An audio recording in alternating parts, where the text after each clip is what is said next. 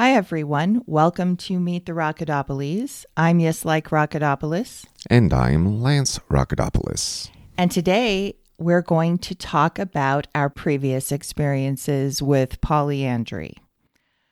So I'm heterosexual. I like the company of men on a regular basis. I like talking to men. I like snuggling with men. I love that warm, loving, masculine energy that some men naturally exude. Lance has a ton of it. I like penises in general. PIV sex is really just okay, but there are so many other things you can do with a penis. Of course, they're very easy to torture. They're also very easy to please. They are a great tool for controlling men in the right context. And this fact is well known around the world. Consensually, of course, all of this is very consensual. Yes, I can confirm that all the testicle grabbing and squeezing, nails on the glands, and the occasional swift kick to the buttocks is all welcome. But I'm having a hard time understanding when you say that PIV is just okay. Is it the company of men that you enjoy more than intercourse? I mean, I just find PIV sex to not be very interesting, right? It's just not something that I've ever found particularly pleasurable. It's not unpleasurable, and I like doing it for you. Right. What I like about it is it's one of the most intimate acts one human can do for or with another. So says you, right? There okay. But meanwhile, I also like bossing men around. I'm also a dominant, and I like bossing men around. I love it when they happily obey my commands, which is, of course, why I like submissive men in particular. Before I entered the kink world in my 40s, I had dated pretty extensively, first in my early 20s and then in my early 40s, but these were all vanilla dates. So they were all, every one of them, doomed to failure in the long run. Not the men themselves. The men themselves weren't necessarily the problem, but my relationships with them were, for obvious reasons that I didn't actually know at the time. I mean, deep down, I must have known it. So is it the differences in men in general that are interesting to you? That they have interesting life stories? That's another good question. I do like a variety of different types of men, I guess. Not that a human is really a type, But, you know, they do have different gifts to bring to a relationship, just like women do. But, I mean, there is a particular type of butch lesbian that definitely hits me where it counts. There was one at the laundry. There was one at the cleaners a couple of weeks ago who we both found rather attractive. Mm-hmm. Yeah, she had an intense look about her. Oh, my God. Yeah, it would be interesting to get to know her a little better. She'd be fun to have around at least. Uh-huh. What are the qualities of men that you look for in another slave husband who is someone who could bring a lot to the relationship? So first of all, he has to be submissive, very submissive. Submissiveness really is the first and most important thing I look for. I'm never going back to vanilla, and it's extremely unlikely that I would ever want to be with a dominant man or a switch. Like, I need purity. I need the purity of the submission. Switches are almost worse, you know. But anyway, never mind about that. It's, yeah. To paraphrase my criminally insane middle schoolers of yore, switches are bitches who get stitches and wind up in ditches. Not really, of course. No worries. So you're looking for a gold star submissive. Right. Have you ever heard the term gold star lesbian? One who has never been with a man. Right. So you're looking for a, quote, true submissive. Right. A gold star submissive. Right. who's never dommed. Never dommed. Yes, exactly. Yeah, but what else would you be looking for in a man? I mean, ideally, he would be well-traveled. He reads a lot. He's open and honest. Game, obviously, for a lot of things. Deep feeling, kind. And I like my own personal growth from interacting with men. I like learning new perspectives from men. It's good to learn about aspects of life that men experience that a lot of women don't experience. It's often a great learning experience to be exposed to different perspectives on sex and politics and aesthetics. This is interesting because it's not so much that you're interested in finding out what pleases them. It's more about that you are interested in their ideas about sex. You've always said that you've always been interested more in ideas than like... PIV sex. Right, than the actual act. Right. And I mean, by interested in, it's really that ideas turn me on. It's kind of a sapiosexual thing, and we've talked about that a fair amount. Regardless, I wouldn't really be able to respond to your question anyway, because because in this moment I'm finding the word please feeling very off-putting, like how some people hate the word moist. If I were a sex worker, I might be more focused on the sex part. On the other hand, to say that I don't like pleasing men sexually or otherwise isn't quite accurate either. For example, if I'm not pleasing you sexually, why is your dick hard all the time? It's hard all the time. That's a very great compliment to give a man. But I might have sex on the brain for the obvious fact that I'm in chastity for most of the week. Of course, you're not hard when you're in chastity. Only when I take you out. And then I also really like a challenge. First, there's the challenge of finding and enticing men into a relationship that is highly unbalanced and arguably unfair. Then there's the challenge of doming them, keeping them in line. That to me is the biggest headache that I would never, and why I would never consider being a dom. I'd have to ask myself, if I were in your position, what are the benefits of having multiple husbands? And do those benefits outweigh the very strong negatives? I can see, just based on a few episodes of Big Love and Polyamory, Married and Dating, what a pain in the ass and emotionally draining it would be caring for multiple spouses. Yeah, I think emotional stamina is definitely needed, and goals. The older I get, the more I realize how important goals are to keep people on track or to keep people out of mischief, like myself. Goals can really regulate one's life. And it's not necessarily other people's goals, right? Like at a job where you have to like meet all of the goals that the job requires.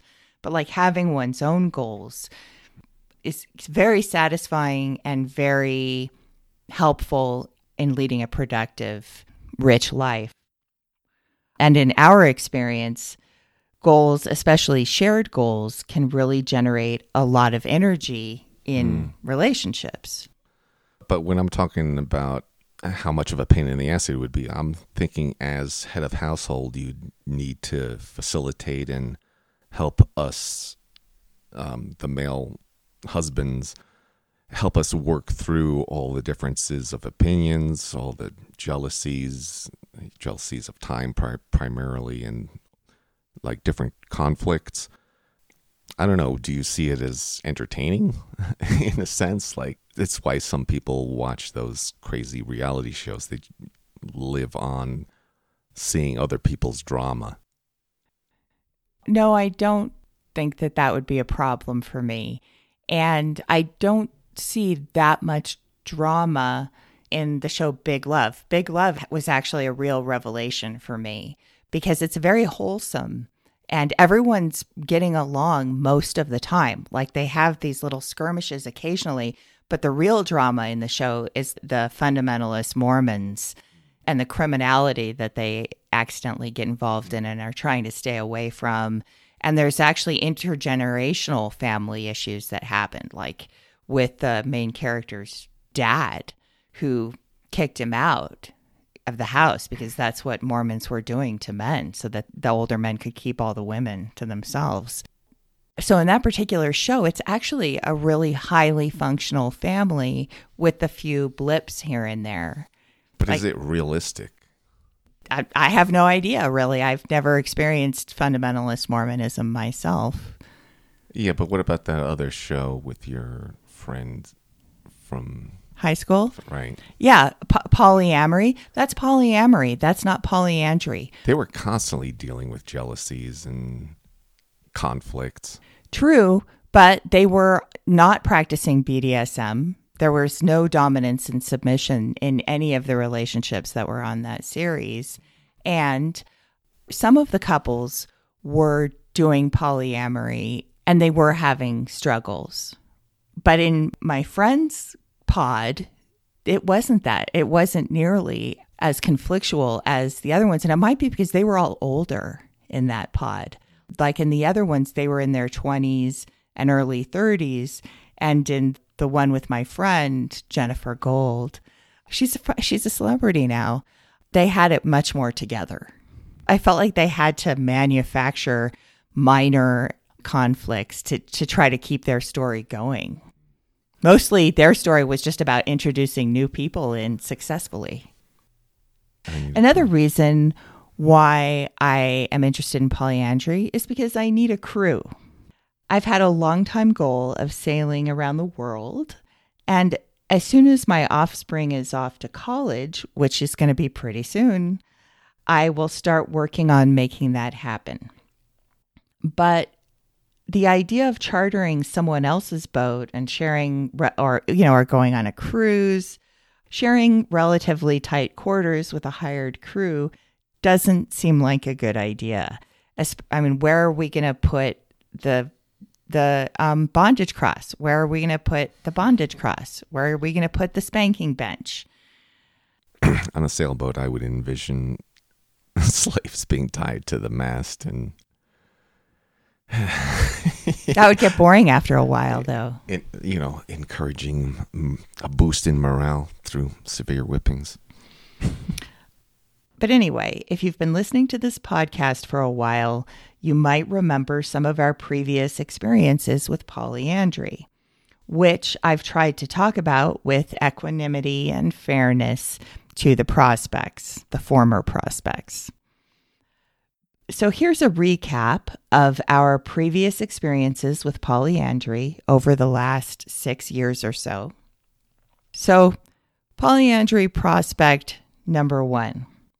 He was obsessed with his past trauma, mostly childhood trauma. And admittedly, it was pretty severe. Yeah. But he loved to talk about it. The real problem, though, was that he wasn't actually interested in TPE. Remember, he was the first one that we tried with, and I wasn't quite clear in my own mind, maybe, about what I was looking for.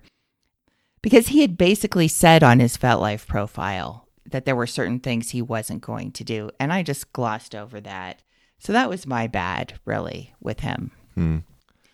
Yeah, so in general, as a person, I thought he was rude and self-absorbed. And again, I would say he was not really a submissive.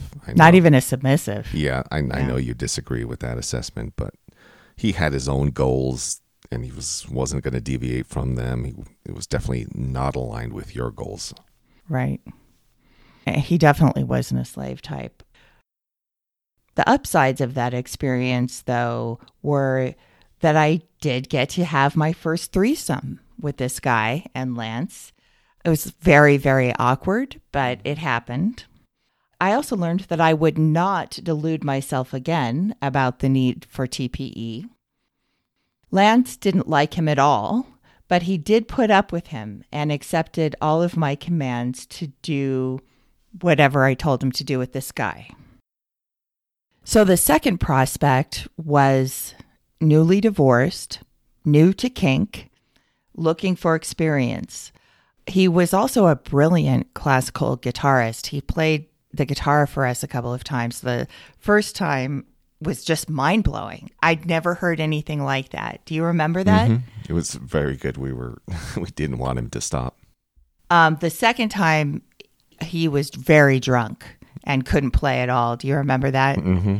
He definitely had an addictive personality. He was a decent person, not super interesting though. He was kind of had a blank affect a lot of the time, but also very game sexually. He had like maybe a month or so before we met, he drove for Lyft and he picked up either a crossdresser or a trans woman. And they ended up going to a motel instead of going to the location he was supposed to take him to. And the guy blew him and he blew the guy. And I think that is what ended up taking him to FetLife. Mm-hmm. Yeah, I liked him as a person. Like me, he was a bit reserved and he didn't open up too much about himself. He actually did with me. I mean, he talked about his addictions and he talked about his marriage, but he still seemed boring. He didn't have a spark. He didn't have the kind of spark that I look for, I guess. So he bailed after a couple of months, but the first time I put the cage on, and he admitted for the first time that he had had another woman that he wanted to continue sleeping with, who happened to live in Alabama. So that was kind of a weird way of breaking up with someone. But we did have our second threesome with him, and it went much better than the one with the trauma dude. Yes, I remember you got a really great photo of us having fun. Yeah. So the third one was tough. I really, really liked this man, and I continued to like him for like a year after it ended until he turned into a narcissistic prick. Actually, we had a fair amount of our post-breakup debriefing on FetLife itself for all to see. It was a long-distance thing, but he completed all of his tasks. We met every weekday morning for 2 months, and I was really smitten with him. You know, and then one day in the middle of January, he said out of the blue that he didn't want to do it anymore. No explanation, just bye-bye. And that really hurt, which you might not think could happen with an online long-distance situation, but it did. We were Facebook friends after that for a while. And then about a year later, we were chatting in Messenger, and he started telling me about his new dom and how they were getting married. They lived about 1,000 miles apart, and she currently lets him play with other doms in his area, Jersey doms. I can't even imagine why any dom would let their sub do that, but whatever. And then he started updating me about his progress with that dom, which was ridiculous. And so eventually I just got sick of it and I told him off and blocked him for good. But I am actually pretty happy about that experience. After a long, shitty marriage and quite a few shorter relationships, it was really good to know that I can still feel strong emotions from the end of a relationship. Like none of the others were really that meaningful to me, apparently, because I didn't mourn them particularly. But this guy, I really did. And when hearing from him again a year later happened, it kind of brought all of that back. The impression that I got from number three was that he was willing to do submission, but only on his terms. He seemed to me like very much an inexperienced do-me sub. Okay, so the fourth guy was good-looking and very charismatic and local. We had a great initial coffee meet, during which I asked him repeatedly if he was sure he wanted to do 24/7 TPE, and he repeatedly answered that he absolutely was sure that he did want it. After the coffee meet, we chatted every morning for a week, and he completed all of his early morning tasks. But then, at the end of that week, when it came time to have a play session, he bailed completely on the relationship 2 hours before we were supposed to do the play session. You said he was younger, right? In early 40s. Yeah, that kind of supports your assertion that the younger generation only wants to have relationships online. Anything real is problematic for them. But that's only a speculation on my part as to why he didn't want to continue the relationship.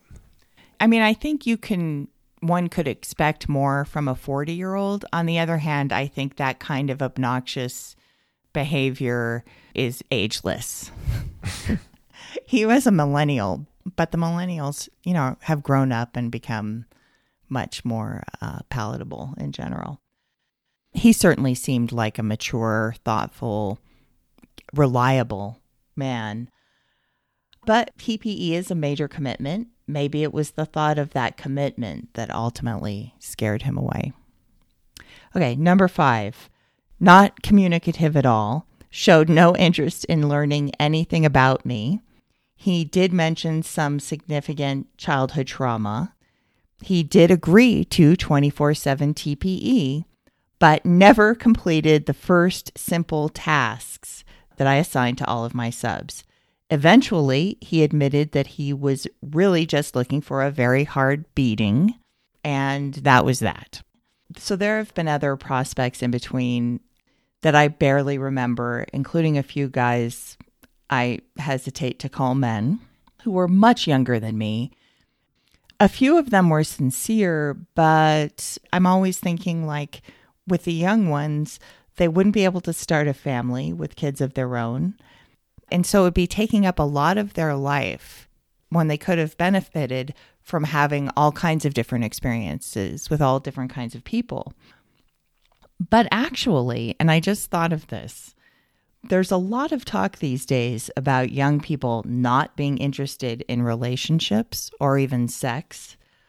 Just today, I read an article about this on Fox News, actually, and people talk about it all the time on YouTube.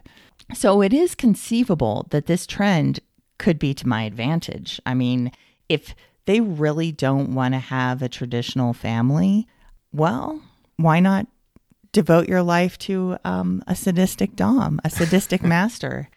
That does feel kind of predatory on my part, but it might be worth thinking about some more, maybe trying out.